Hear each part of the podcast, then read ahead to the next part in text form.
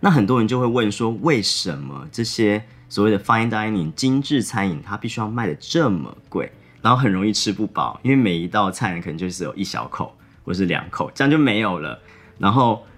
更常发生的是，可能觉得真心吃不懂他在干嘛。他讲的每一句话你都觉得非常的动听，非常的悦耳，可是你完全没有听进去，因为你饿得半死，你只想赶快吃东西。嗨，大家好，我是 Kevin，欢迎来到以食物出。这是一个以食物的角度来观察世界的 Podcast 节目。其实我个人啦，从蛮小时候，我观察这个世界的视角呢，常常都是以食物为出发点。对我常常都是用食物来观察这个世界，包括我去哪个国家呢？呃，他们的饮食、他们的文化，其实跟食物都有非常大的相关。其实就是因为我很爱吃啦，其实真的是因为我很爱吃，对。那我的味觉从蛮小就被开发了，所以，呃，吃这件事情对我来说是一个蛮重要的事情。但就是之后就是越长越大，然后越吃越多呢，呃，就会开始接触比较高单价、比较呃精致的食物，啊，像坐在板前的寿司啊这些的，或是呃其他呃比较高级的料理店。但我想每个 foodie 都跟我差不多，就是其实都是从呃家里面食物啊、小吃啊这些慢慢慢慢吃上去之后呢，我们才会去接触到比较昂贵的食物、比较高级的食物、比较精致的食物，然后我们才会喜欢上这些食物。其实我一直的观点就是，这些食物比较高等的食物，它并不是代表它卖的很贵，所以它就比较高级、比较高尚、比较好。其实我一直都不是这样子的观点。那很多人就会问说，为什么这些所谓的 fine dining 精致餐饮，它必须要卖的这么贵？呃，所以我们今天要来谈谈怎么样去吃 fine dining 的餐厅。台湾在二零一八年的时候呢，引进了米其林评鉴。呃，这个评鉴一进来之后呢，台湾的整个餐饮业，尤其是高级餐饮呢，就变得发展非常非常的蓬勃。那呃，越来越多人就是有意愿去尝试去经营更多的高级餐厅。这对台湾的餐饮业当然是一个鼓励啦，我觉得这是一个好的现象。那当然，这个评鉴一公开之后呢，得到新的餐厅就开始大排长龙，非常非常难定位。然后呃，各种人都想要去试，呃，因为现在有一个指标嘛，大家觉得说，哎，这是有人背书的，是真的好吃的餐厅，而不是只是 Google 上面大家留言，因为可能 Google 上面有人啊，有人可能会在 Google 上面就是作品。就是做评价的时候，可能会就是去洗评价之类的，大家可能会有这样的疑虑。那今天米其林评鉴出来之后呢，大家可能会想说，哎，这样可能比较公正，而且这是外国人认证的好餐厅，对，台湾人非常的喜欢外国认证，对这件事情，对大家对外国人这件事情非常非常的着迷，所以呢，评鉴一出来，大家就去抢着去订星级餐厅。有新餐或者是后面比比灯推荐，呃，盘子推荐这些的，大家都开始去尝试，愿呃，这当然是一个好机会，大家愿意去尝试平常自己呃可能不会去接触的餐厅或是餐饮形式，然后就出现了很多的现象，就是大家会说，呃，这间餐厅真的有这么好吗？这间餐厅好到这样吗？为什么这么贵？然后就是会有 YouTuber 去拍啊，然后又说，然后就可能把餐厅干爆，然后隔天下一集又去吃一间。呃，小小的店啊，说干这个好吃多啦，对，所以就出现了很多的论战。那很多人会说啊，这间餐厅就是名不符其实，就是贵，就是有星星加持而已。然后也有人会说，你就是真的吃不懂啊，你自己不懂，然后你就说这些东西好吃。所以这样的论战非常非常的激烈，然后也出现一些效应，就是一些正面、负面效应都有啊。当然。那我个人是不会去评论说这些人吃出来的感想是怎样，因为这就是他的感想哦，我也没什么好说的。毕竟每个人的餐饮体验是不一样的，对，每个人的餐饮体验不一样，所以你很难去说我觉得好吃的东西，别人一定要觉得好吃。如果你觉得不好吃的话，就吃不懂。那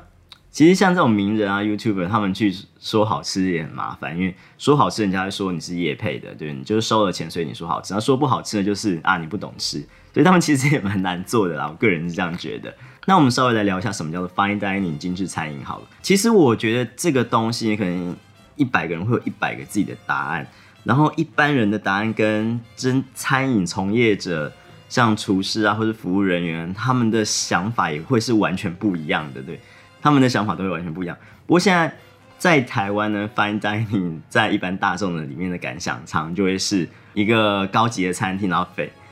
然后装潢非常的漂亮，然后你要去吃的话呢，你必须要穿着就是比较正式，对，你不能穿着吊嘎跟拖鞋就直接跑进去。里面呈现的餐饮呢，可能会让你非常的不理解，跟你平常吃的东西会有点不一样。那现代 fine dining 常常都会有这样的问题，就很多人对现代的 fine dining 就是比较在潮流上面的 fine dining 的想法，可能就是可能就是一个很大的盘子里面装了很少很少很少的食物，这些食物看起来非常的美，可是呢，看起来不一定好吃。看起来真的很美的一个盘饰，就哇，像一个花园一样，或是呃，非常的有层次啊，叠得很高啊之类的。然后配色也非常的好看，可是大家不一定会觉得它是一个好吃的，因为它的形式已经跟一般的食物长得有点不一样了，然后很容易吃不饱，因为每一道菜可能就是有一小口或是两口，这样就没有了。会觉得说我花了很多钱，可是为什么食物这么一小口，然后我吃的一点都不过瘾，然后。更常发生的是，可能觉得真心吃不懂他在干嘛，就很容易会有这样的状况。然后大家就觉得说，去吃这样的餐厅到底值不值得？好像根本就不值得，因为我吃的不开心，我还不如去吃路边摊的卤肉饭或者是肉跟面，对，可能我还吃的开心一点。然后钱可能只有它的百分之一或十分之一这样子。然后这些高级餐厅呢，就会有很帅很正的服务生呢，一直很亲切来服务你，讲话也非常的专业，非常的亲切。然后呢，在上菜的时候也跟你很仔细的介绍这些的菜的内容是什么，然后怎么样吃，怎么样吃，怎么样吃。他们讲的话，你都觉得非常的有礼貌，也非常的专业，然后你也觉得非常的开心。可是你没有一句话是听得懂的，他们附了太多的专有名词，所以你不一定听得懂他在讲什么东西。这些服务人员会非常专业而且亲切的招待你，然后用非常专业、非常有礼貌的话语呢跟你谈话。上菜的时候呢，会给你介绍这些菜色的内容啊，主厨想表现的观点啊，这些餐点的材料啊是怎么样来源啊？可能是从什么呃某某乡下的某一个呃独立小农，他用什么什么特别方法去栽种出来的东西。他们用非常多非常专业名词，想拼命想要让你了解这道菜在干什么。他讲的每一句话，你都觉得非常的动听，非常的悦耳，可是你完全没有听进去，因为你饿得半死，你只想赶快吃东西。然后一般民众可能比较不能理解，就是所谓分子料理，譬如，呃，这几年最常见、最常见的，应该就是会使用泡泡，对，会使用各种泡泡，这是凤梨的泡泡，这是芦荟的泡泡，这是虾子的泡泡，这是鱼肉的泡泡，各种泡泡，然后放在餐点上面，然后你就觉得说，嗯，为什么会要有泡泡？你不能给我真的食物吗？为什么要给我泡泡？然后可能再就是呃分子料理常会把食物的外形给解构，然后重新组合变成另外一种东西。这样的状况呢，很容易对大家有味觉跟记忆上面的冲击，因为我们的记，因为我们对于食物好不好吃，其实是常建构在我们的记忆里面。而我们的过去的经验跟记忆告诉我们说，这个东西是好吃的。对，譬如说我们听到烤肉的声音啊，然后看到那个肉滋滋作响，我们觉得说啊，这肉应该是好吃的。或者是我们看到呃麻辣锅上面浮着红红的油啊，然后呃看到它滚动跟冒蒸汽，我们觉得说啊这个麻辣锅一定非常的香，一定非常的好吃。或者我们看到今天一个黄澄澄的凤梨呢，我们觉得说啊它应该是很酸甜的一个味道。所以我们对一样食物好不好吃的想法呢，常常跟我们的之前的记忆是有很大关系。那当分子料理把食物的外形给解构之后呢？我们在视觉上就没办法去辨识这个东西的味道，然后等我们吃到这东西的味道跟我们视觉上面看到不东西不一样的时候呢，我们就会觉得很疑惑。这件事情就非常麻烦，可能会是一条绿色的面，然后吃起来里面是葡萄的味道。那这种解构在建构的状况，就会让很多人没有办法理解，然后觉得说很冲击，然后不知道它到底好不好吃。所以很多人会觉得说，我去吃高级餐厅是一件很麻烦的事情，因为我要盛装打扮，然后呃，我必须要有一定的餐桌礼仪，然后我吃饭会吃很紧张，说啊，我到底有没有遵守餐桌礼仪？这样吃对不对？那样吃对不对？然后你跟旁边的人呢，可能也不能大声的喧哗，不能因为吃的很开心，聊得很开心，就大声的讲话。然后可能这一餐要做个两三个小时，因为它可能有二十道菜，虽然这二十道菜可能会是一直来一直来，非常紧凑的来。可是你也可能就是因为菜道数太多，所以你要吃非常的久。然后呢，一边吃东西，你还要一边学习食物的新知，因为服务生会一直告诉你说：“哦，我们主厨想要表达的呢是什么什么啊？这个丝瓜从哪边哪边来？呃，这个海胆呢是从怎么样来？这个螃蟹，很多人会觉得吃个饭会变得超级麻烦，因为很多人只是想要享受这个吃饭的时间，然后好好享受美食，跟朋友聊天，然后喝个酒，然后放松一下心情。”所以并不是大家都喜欢这样子的一个形式。在这样状况下面呢，很多人觉得说，为什么我要花大钱来找罪受？为什么要花大钱来做这么麻烦的事情？然后为什么我不能轻松的用餐就好了呢？而在以前呢，所谓 fine dining 的来源，我想可能会是法国的宫廷料理，它会是一个呃厨师用很好的材料，然后用心烹调的餐点。那慢慢的演变，慢慢的演变了，到后来 fine dining 呢，他希望体验的是一个。完整的用餐体验，那这个所谓的完整的体验呢，它并不是想要只是把食物端上桌让你吃的很开心而已，呃，他们可能会想要表达就是呃这个食材的风土，这料理它用的是可能在地的食物啊，或者是呃我希望用什么样的烹调方式来让这个食材的呃风格它的特色能够更表现出来，然后再就是厨师自己的做菜的风格这些的啊，当然。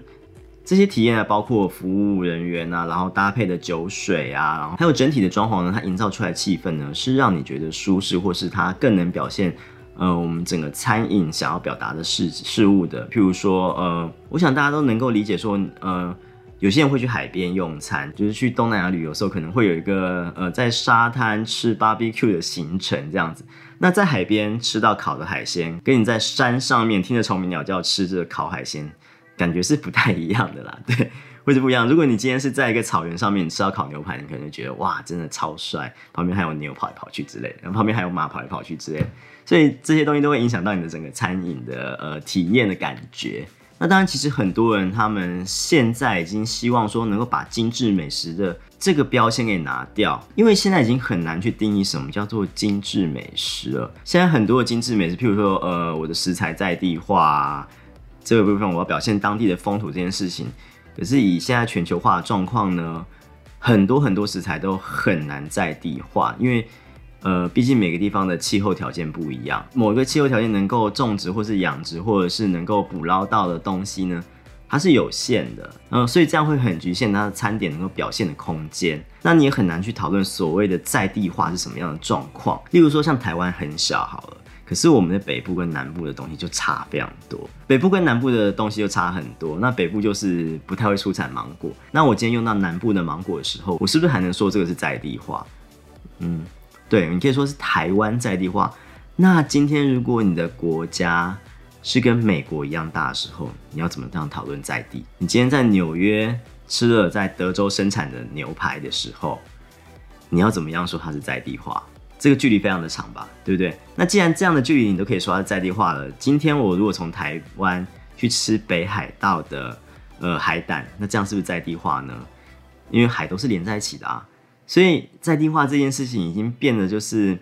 越来越难去界定。那可能当初就是有一点是噱头的感觉啦。那这件事情很难去定义它，因为你运输的如果是以地理环境运输，你倒是要以距离来讨论在地化呢，还是你要以？呃，国家呢来讨论在地化，还是你要以什么海域来讨论在地化，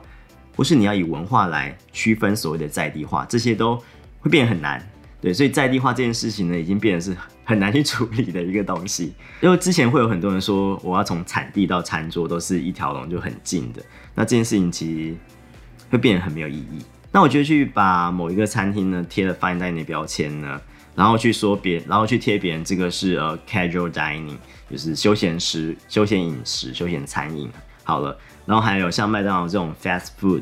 呃汉他们把汉堡、薯条这些贴标签是 fast food，呃我就觉得这样好像有点怪怪的。我认为啦，我认为是只要是厨师他非常的用心，然后用好的食材去烹调食物呢，都应该被归类为是好的东西。那那今天有个汉堡，它用的是非常好的面粉，然后用非常好的制成去做汉堡面包，然后用很好的牛肉，然后用厨师非常的用心去使用这个牛肉来用心的烹调出的餐点，做出来的一个汉堡呢？这个东西难道就不是一个 fine dining 吗？这东西难道就不会是一个 fine dining 吗？它难道就不是厨师用很好的食材来烹调出来的精致的食物吗？因为它的用心并不一定亚于这些呃可能二十道菜餐点的用心。他的用心可能甚至超过他。如果你要把汉堡、薯条就归类为是 fast food，是素食餐厅、素食餐饮呢？这件事情好像听起来就有一点点的不公平。所以很多人已经就是放弃这一块，就是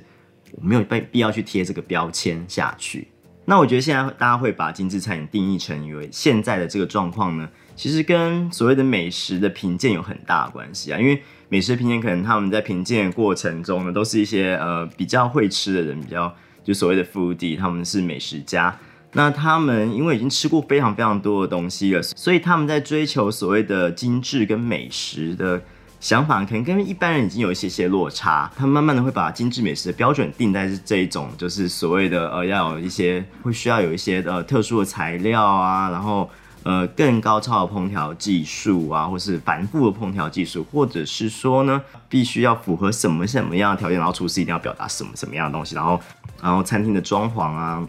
呃服务的方式啊这些的，其实这个标准就是美食的一个评鉴制造出来的东西。那当然，美食评鉴有它的好处，它给大家一个标准。可是，变成说餐饮业者去为了要得到这个评鉴的认可，而去让自己去陷入这一个标准的公式化框架里面的时候呢，就会有一点点可惜。当然，是有很多厨师他不愿意把自己限制在这样子的框架里面，而去做自己想要做的东西，去表现自己想要表现的东西。那当然，你要逆着潮流走，就会有一定的风险啊。那逆着潮流走，你成功了，你就要做。新潮叫做创新，叫 pioneer。那逆着潮流走失败，就是呃你不懂潮流，你不懂得行销，你不懂得什么什么什么的，所以你被淘汰，活该。对，就是被淘汰了。呃，其实这些以前被大家认为是比较不精致的食物呢，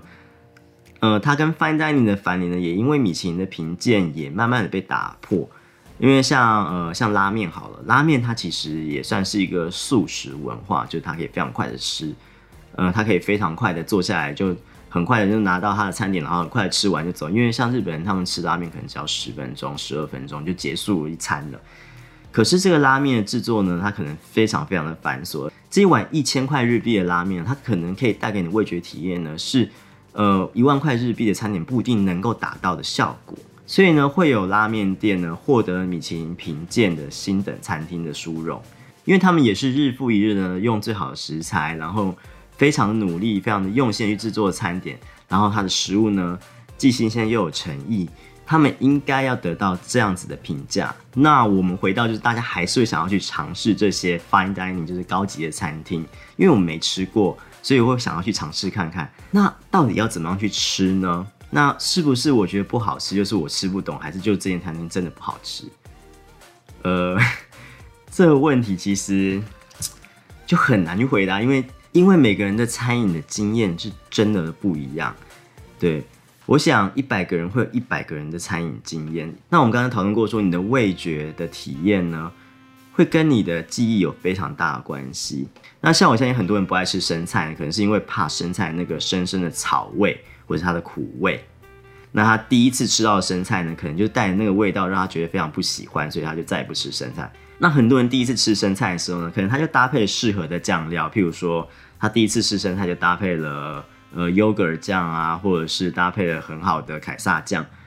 或是呃其他酸酸甜甜的酱汁呢，它就可以帮助第一次体验生菜的人呢，可以比较容易的接接受生菜。当他的体验生菜的体验是好的时候，他之后再去吃。呃，完全不沾酱的生菜，或是单纯的油醋酱，或者只有橄榄油的生菜，或者只是撒了盐的生菜呢，它的接受度都会越来都会比较高。对，当然会有一些比较不喜欢的状况啊。我知道很多人不喜欢吃胡萝卜，那这个跟你的第一次接触到胡萝卜的经验，或者之前接触到胡萝卜的经验是很大关系。因为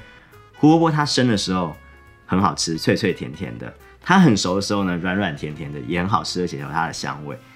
它最难吃的时候就是半生不熟的时候，然后很多人第一次吃胡萝卜呢，可能是吃所谓的冷冻蔬菜，就是那个三色的，就是有青豆啊、玉米啊、胡萝卜这三种东西在一起的那种炒饭。那那个胡萝卜常常就是真的很不好吃，因为呃三色豆呢，它可能常常都没有先去烫过，或者是先去炒熟之后呢，再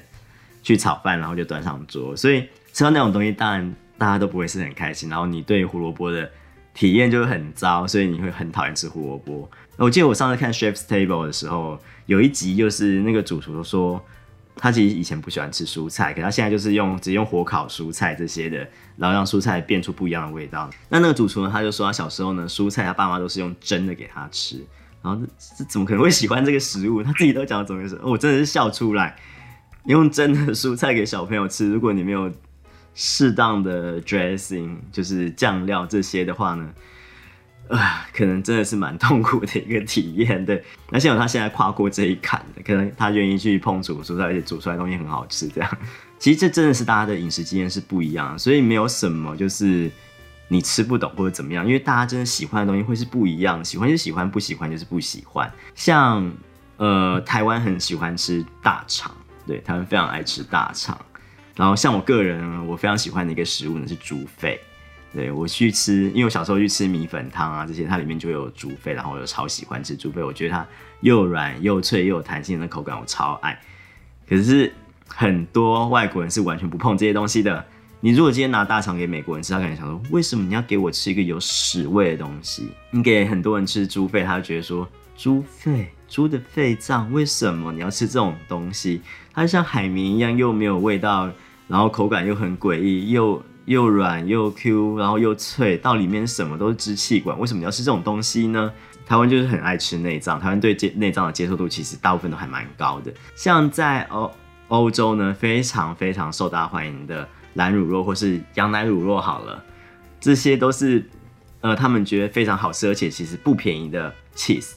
那我想很多人第一次在接触到 blue cheese 跟羊奶的 cheese 的时候呢，大家都是非常非常的痛苦。对，就是如果你第一次就是没有经过好的呈现方式的话，你会觉得非常痛。像我到现在还是没有办法，对我还是觉得那非常的臭，那真的太臭。因为我本身不是很爱乳乳制品。那这些东西在欧洲很受欢迎，可是在台湾完全行不通。那其实大家也很清楚，每年到端午节的时候呢，就会有一个议题跑出来，就是南部种好吃，北部种好吃。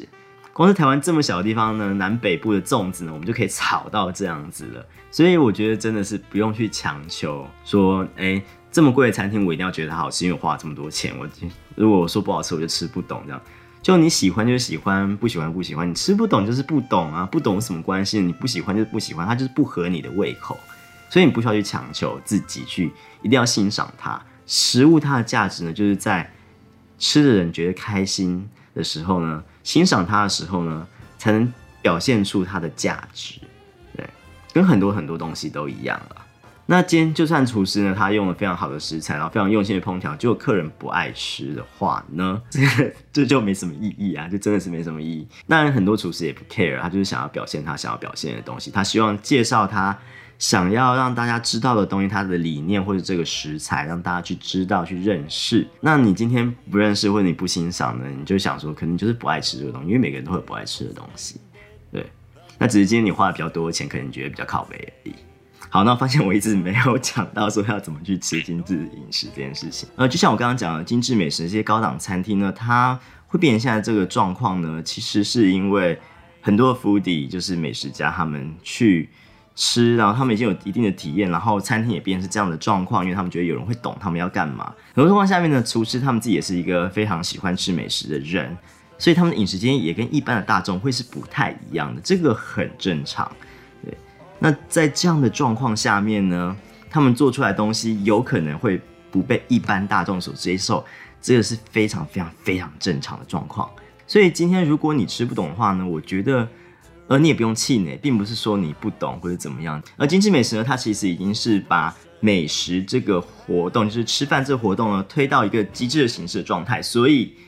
呃，如果你吃不懂，你就想说，就像是如果你平常并没有在听古典音乐，然后你对古典音乐的涉猎也不深，呃，今天你听到一个钢琴家在弹奏某一个。曲子的时候呢，你并不会觉得说，哎，它跟另外钢琴家弹的有什么不一样，或是它跟乐色车播出来的音乐到底有什么不一样？就像很多人不懂毕卡索到底在干嘛，或是很多人不懂梵谷他画画到底有什么好的，对，他就觉得就是一个油画。很多人觉得毕卡索里面的人都歪七扭八，到底怎么回事？那这个东西不代表说你就是不懂，好啦，就其实真的是你不了解，可是。这也没有任何的对错，因为就是不了解就是不了解，它并不是在你的范畴之内，它并不在你认知范畴之内的事情，所以也不用太气馁。如果你真的想要去理解这件事情的话呢，你其实是可以去花一些时间去做一些功课。那味觉体验它是一个比较麻烦的东西，就是你在吃的过程中呢是花时间的，然后再是花钱，对它这件事情是在花钱去堆叠出来的。呃，像我自己非常喜欢吃日本料理的寿司。这个东西其实我一开始也是从比较便宜的，就是所谓的台式的时候那种海苔寿司卷开始吃的啊。我也不可能一开始就去吃到龙寿司啊这种的高级餐厅，我不会。对我一开始就去吃的话，我可能也是吃不太懂，甚至我可能不敢吃生鱼片。对，我不懂为什么每一样东西都冷冷，然后那么然后那个翻一翻，慢慢这样捏一个一个给我。对，所以我其实也是从台式的寿司开始，就是海苔卷开始的。我以前也吃过呃早期的。我不知道大家有没有吃过上格屋了，对，早期的上格屋，一个有提供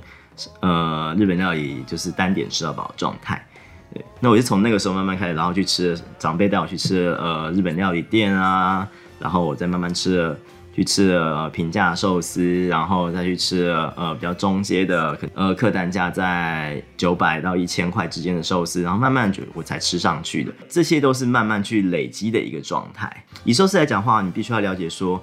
嗯，我们定一个一百分的标准好了。一间达到美味程度到九十分的标准的时候呢，那当它要到九十三分的时候呢，它需要付出的用心是更多、更多、更多。因为这个你到越高的水准的时候呢，你要有所突破，你要分数再往上，你要那个美味程度呢再往上这个三分百分之三的时候呢，它就会变得非常非常困难。它要取得更好的材料，然后它。需要更好的，譬如说熟成技术啊，或者是它的刀子要磨的怎么样的状况，或者它呈现的温度，这些全部都要考虑进去。它得到这个百分之三的分数的时候，它其实非常非常的困难。所以九十分跟九十三分的状态，它的价位可能是两倍的价差，可能就是一个呃两千五百块的寿司跟五千块的寿司的差异。所以他会有这样的价，虽然它只差这百分之三的差异性，可是它需要付出的努力跟用心，还有它的成本就会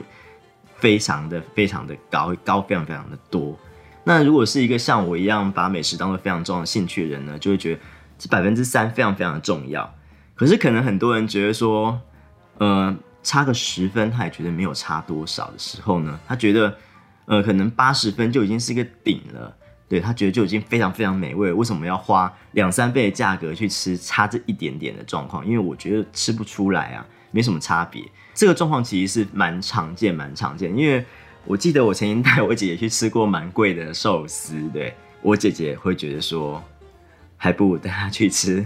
好吃的卤肉饭，她会比较开心。对，因为她其实不爱吃鱼，然后她也不喜欢吃生鱼片。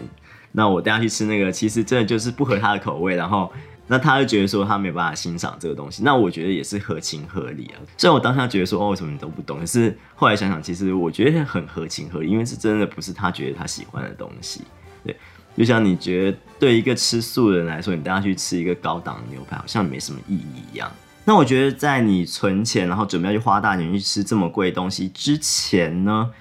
你可能要先有一些心理准备，就是它这样的价格是有它的原因，可是这些原呃，他想呈现的东西并不一定是你想要，你会有一些这样的心理准备，就是你不要拿你既定的餐饮的呃所谓餐饮的经验去理，希望这间餐厅能够理解你自己的餐饮经验，因为客人很多，他不太可能去理解每一个客人的餐饮经验。当然，这是他们应该要去做的事情，就是他要去把他想要呈现的东西去符合客人的需求，这也是餐厅要表现的一件事情啦，应该去做的一件事情。所以我觉得可以换成说，你去试着了解这间餐厅想要做的是什么。呃，譬如说，呃，他们这一季出了新的菜单啊，那你可以先去看看别人吃的实际，去了解说，哎，他想要表现的是什么事情，然后先看一下菜单大概是什么样的东西，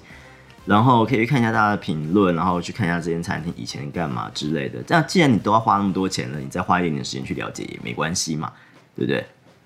然后在吃的时候呢，嗯。我觉得你就尽量去配合现场的状况，就是，呃，服务生的讲解啊，这些可能你会觉得很烦，不过这些都是他们希望能够带给你的餐饮体验的一部分。其实会有越多的解释，会有越多的讲解的餐厅呢，他们东西可能就越特别，因因为他可能很怕客人会吃不懂，对，或者是不理解他们想要干嘛，然后觉得很难吃，所以他们会去做这样子的一个服务。那在这个时候，你可以去理解，试着去理解他们想要做的是什么，然后试着去感受。他们希望你感受的东西是不是你也感受得到？那这样你在吃这些店的时候，你就不会那么痛苦。然后我觉得就是放开你的心胸，你放开你的心胸去呃，试着去感受你所能感受到的东西。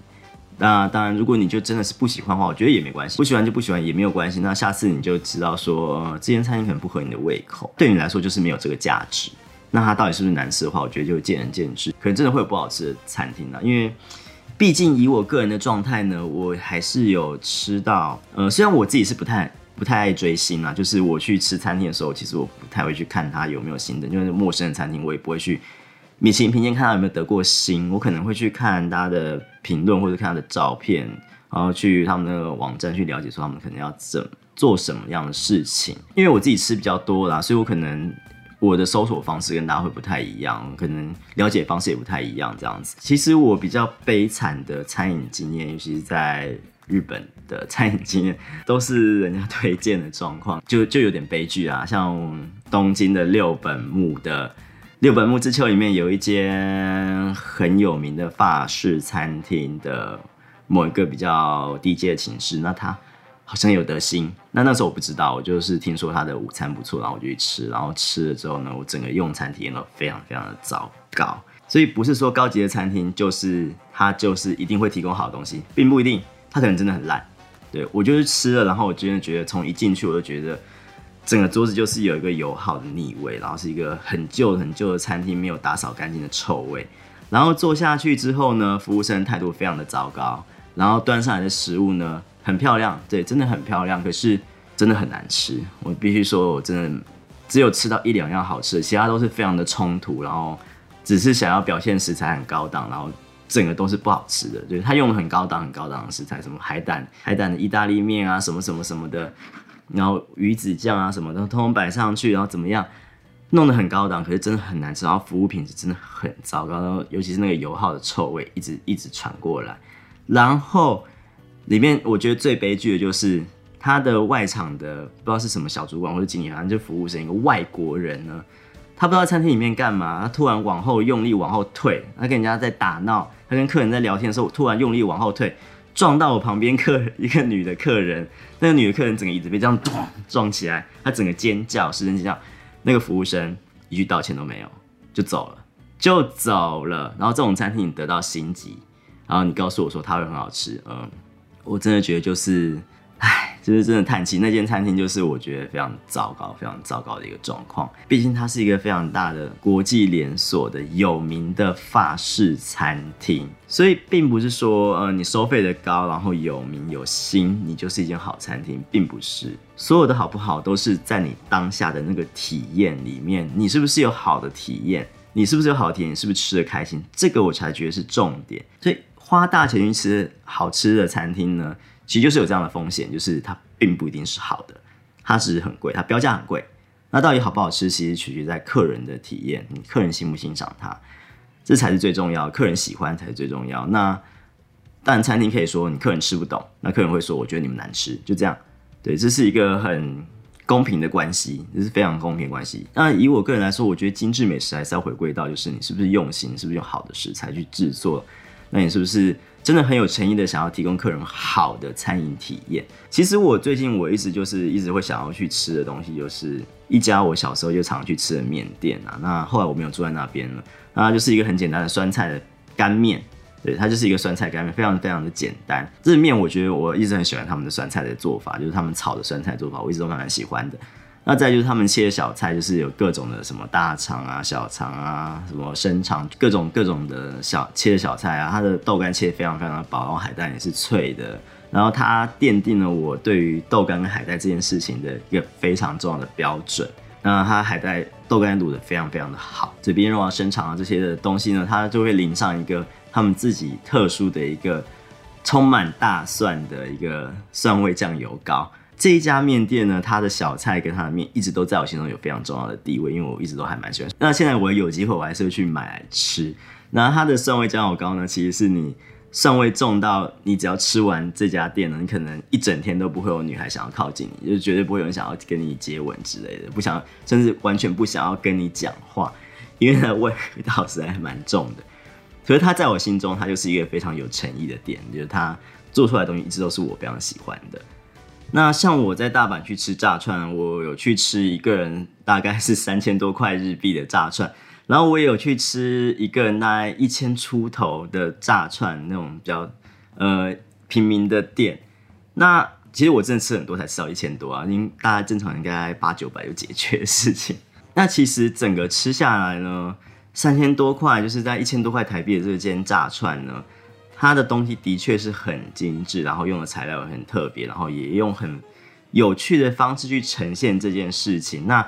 我也觉得我能够体验到他们的用心，那个厨师他们想要做的是什么东西，他们想表达是什么样的事情。可是真的要我说好吃的话，我会觉得这个比较平价的炸串，其实它。更让我享受到他吃的东西的乐趣，因为他的东西真的让我觉得好吃到非常非常的惊奇。可是他的座位就是很差，就是要跟旁边人就是贴在一起这样坐，旁边都是人，然后很挤很挤，然后呃油锅又在你前面，就是你会稍微闻到一些油耗味，然后又很简单，而且他对于呃要中文菜单的客人非常的委送。虽然后来我都用日文跟英文点菜就开心一点，然后发现我们台湾人就是。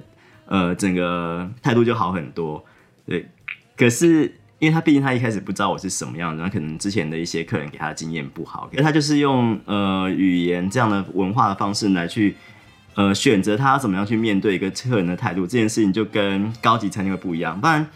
有可能因为这间高级餐厅早就知道我是台湾来的，因为我先定位在网络上定位，所以他可能知道，所以他可能态度会不一样。我也不知道是不是这样的状况。那就是看你觉得今天在这个状况上面，服务跟环境是不是很重要，会不会影响到你的餐饮体验？那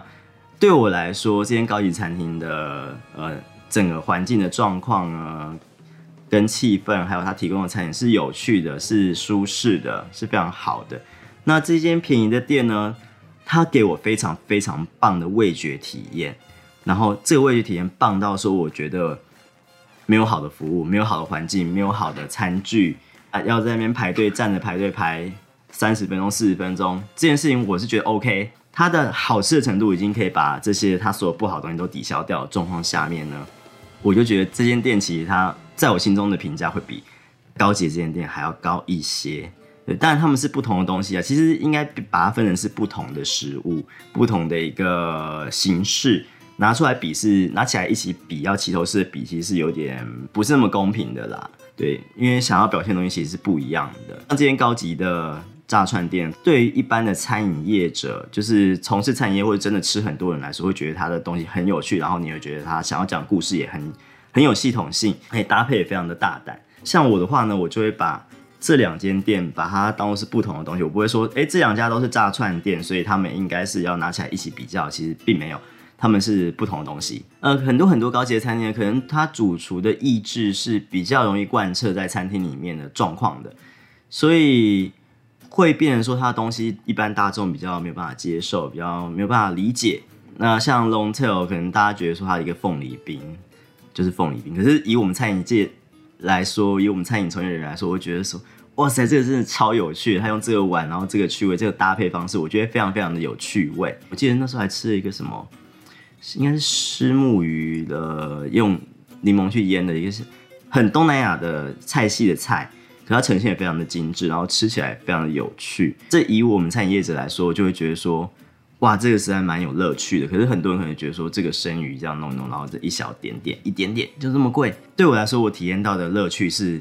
非常的有价值的，我体验到的它的趣味性是非常有价值的，然后也味道不错，所以他给我体验的是一个完整的一个餐饮的体验，包括他想要说的故事，他想要表现的乐趣在哪边。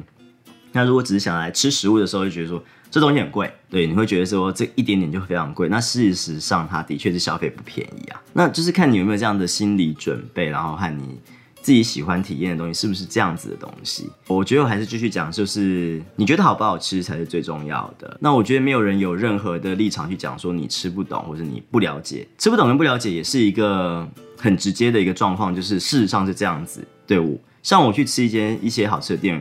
我觉得就是很普通很普通。那他这样的东西，我能够理解他想要干嘛，可是我觉得呃，如果想要这样子表现的话，我觉得有点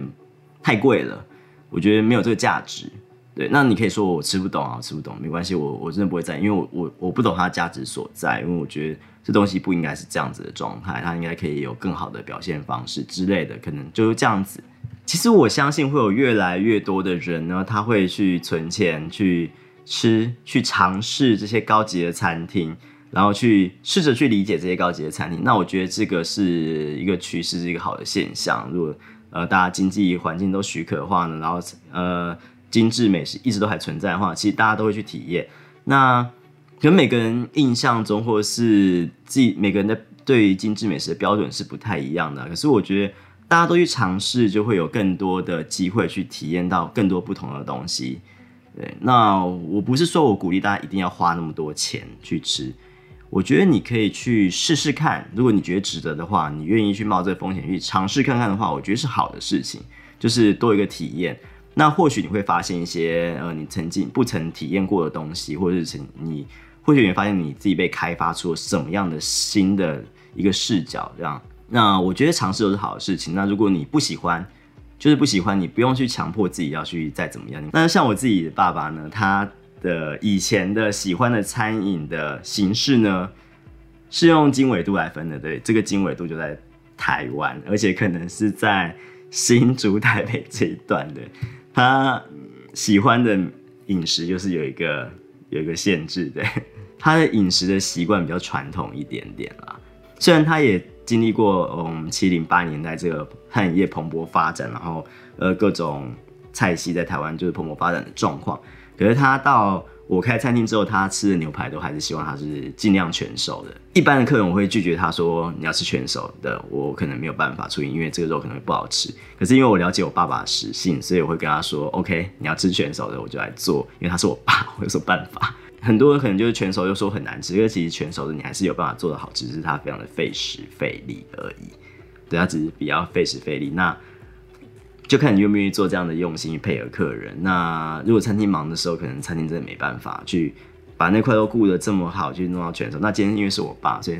我可能就自己下去烤。对我今天就把我的时间更瓜分一点出来去烤，对，面对这一块牛排，去好好慢慢的处理它，弄到几乎是全熟没有血水的状况。对我知道那样还是好吃的，可是它很不容易。对，那可能也不是我想要表现的方式。可是我知道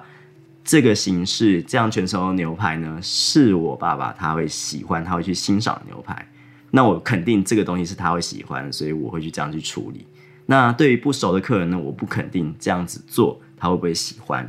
那可能我就浪费了这块牛排，然后花了很多时间，可是他还是不欣赏，那怎么样？那我那我宁愿他把金钱去放到。其他他更能够更有机会去呃欣赏的东西，其他的餐点上面会，所以我会推荐他其他的餐点。对，很多会把精致餐饮就是跟奢华这件事情是呃套在一起的。不过我觉得以现在的台湾社会来说，轻松愉快的用餐体验其实就是一件很奢华的事情。其实大家都很赶很赶，然后都花很多时间在工作上面，然后跟朋友聚餐时间已经很少了。对，尤其是像我已经有小孩子的人，其实很难去有很好的时间去好好的享受一餐，真的很难，真的非常难。如果大家小孩子，你一定理解我在说什么，就是真的很难去花有一个完整的时间去好好的品尝一餐，那就更不用说我有好好的时间可以去跟朋友去聚餐，然后好好的轻松的用餐，然后愉快聊天，这样现在就越来越困难。对我来说，真的蛮困难的。所以能够保持轻松惬意的去用餐这件事，对我来说就是一种非常非常极致的奢华。只要有这样子一个环境，然后有很好的餐点，其实它对我来说就是一个非常奢华的精致饮食。我曾经在我的 YouTube 影片里面有讨论说，一个厨师有多惨，不要做厨师的十一个理由。其中有一项就是讲到说，厨师他都没有时间用餐，然后都是随便吃，就是厨师很容易去吃素食啊，或者是冷冻食品来。有微波食品这样的状况，因为厨师下班时间的关系啊，所以很容易就是只能吃到素食啊，跟冷冻微波食品这样的状况，或是吃 seven 啊那些的便当这样子。因为这样的原因呢，我就去探索了台北各种地方的德来素，我就真的发现一家德来素真的非常非常非常好吃，然后晚班的那个德来素的员工也非常非常的亲切，真的超级亲切。然后那家德来素的东西呢，就是。应该是我吃过麦当劳里面水准最高，而且最稳定的。它的薯条永远都是热的，然后都是脆。它的汉堡的组装也不会说就是随随便便就是包起来这样子。那间店从来没有发生过这种事。所以对于一个已经工作一整天，然后累得半死，然后只想买德莱素回家刻一下的人来说呢，那间麦当劳就是我的精致美食，真的，我可以很开心的回家慢慢吃它，然后就是享受的大麦克，然后还有我那个很脆、很调味的刚刚好的薯条，在那个当下对我来说就是一个精致美食。对，厨师会有这样的问题，就是因为我们对食物已经有一定的挑剔程度，就是很讨厌我们，我们有点挑剔，对，我们对食物有点挑剔，所以我们去吃东西的时候呢。我们就觉得说啊，这个我自己煮可能会好吃很多，那个我自己弄可能会好吃很多，那干脆挑一个就是没有风险的，对，平均值很高的东西，那就好，那没有比较，然后没有期待，也没有伤害的一个食物。所以，就算我们知道很多店是开的蛮晚的，但是可能在我们心里就觉得说，这实在不 OK，对，所以我们就不会去吃它，所以我们不一定会去吃它，那可能偶尔会去吃吃看，试试看啦。可是，就是正常来说，我们也不会每天都去吃。然后再就是晚上的东西其实蛮贵的，通常开到晚上都单价不便宜。所以如果要当做每天的晚餐的话呢，我们也会就是选泡面跟所谓的素食。因为泡像泡面的话，我还可以自己决定说我要把它煮到多好吃。然后要素食的话，就是它的水准就是要我挑那间店水准不错啦，就是它非常平均，所以我也会去吃它，也会蛮开心的。我想就是精致美食这件事情呢，其实你就把它当做是一个体验。所以你就试着去体验它，然后去感受它。那你喜欢就是喜欢，你不喜欢就是不喜欢。当，你去有越多的了解，你去做越多的功课，呃，你可能就会呃更容易去喜欢它，或或者是说你更容易去理解它，去理解他想要做的东西，然后甚至你可能更能够理解他想要表达的乐趣，或者他想要表达的美味的。呃，层次是在哪边？但如果你觉得说你平常都是吃便当啊，你都是吃 seven，或者你喜欢吃的就是素食，你喜欢吃的就是牛肉面这些东西呢，然后你要去花个三四千块去吃一些高级的美食的时候，你可能就会觉得说是有冲突的，就是你本来的饮食体验就就不在这个范畴之内的时候，就像你今天从来没有吃过 blue cheese，然后你今天。突然丢一块 blue cheese 叫你吞，正常来说都是没有办法的。对，正常来说都是没有办法。就是你完全没有碰过乳制品的状况下面，你今天突然丢一个 blue cheese 给你，你是绝对没有办法接受的。对，就像你今天从来不吃内脏，没有吃过内脏的人呢，或者吃素的人，你今天丢一个猪大肠给他，就卤大肠给他，跟他说这个多好吃，多好吃，多好吃，他都不会理解，他完全不会理解，他只觉得是很可怕。所以我觉得要去吃精致美食之前，你可以先去思考说你适不适合。对你平常吃的东西是什么？你是不是跟他差很多？如果你今天连一个可能要花七八百块的牛排店都没有去过的话呢？你要去吃到三千多块的东西，我是建议你真的不要。对，真的这件事可能会让你不太开心。对，可能真的会不太开心。可是如果你觉得钱很多，然后你很愿意尝试的话呢？去尝试都是好事情，能够有新的尝试都是一件好的事情。那我觉得就是放开心胸去试、去尝试，然后你可能会发现新的东西，发现你不喜欢，发现你不适合，发现它不合你的口味呢，这也是一种很棒的人生体验，非常重要的人生体验，它都会成为你人生的养分。那这就是我从食物的观点来看世界的一个方法。那我们今天就先到这里喽，我们下次再见，拜拜。我们的订阅募资计划已经上线喽，一个月只需要一碗控肉饭的金额。就可以用实时行动支持我制作出更多更好的内容。欢迎大家到资讯栏的连接加入我们的美食华丽大冒险。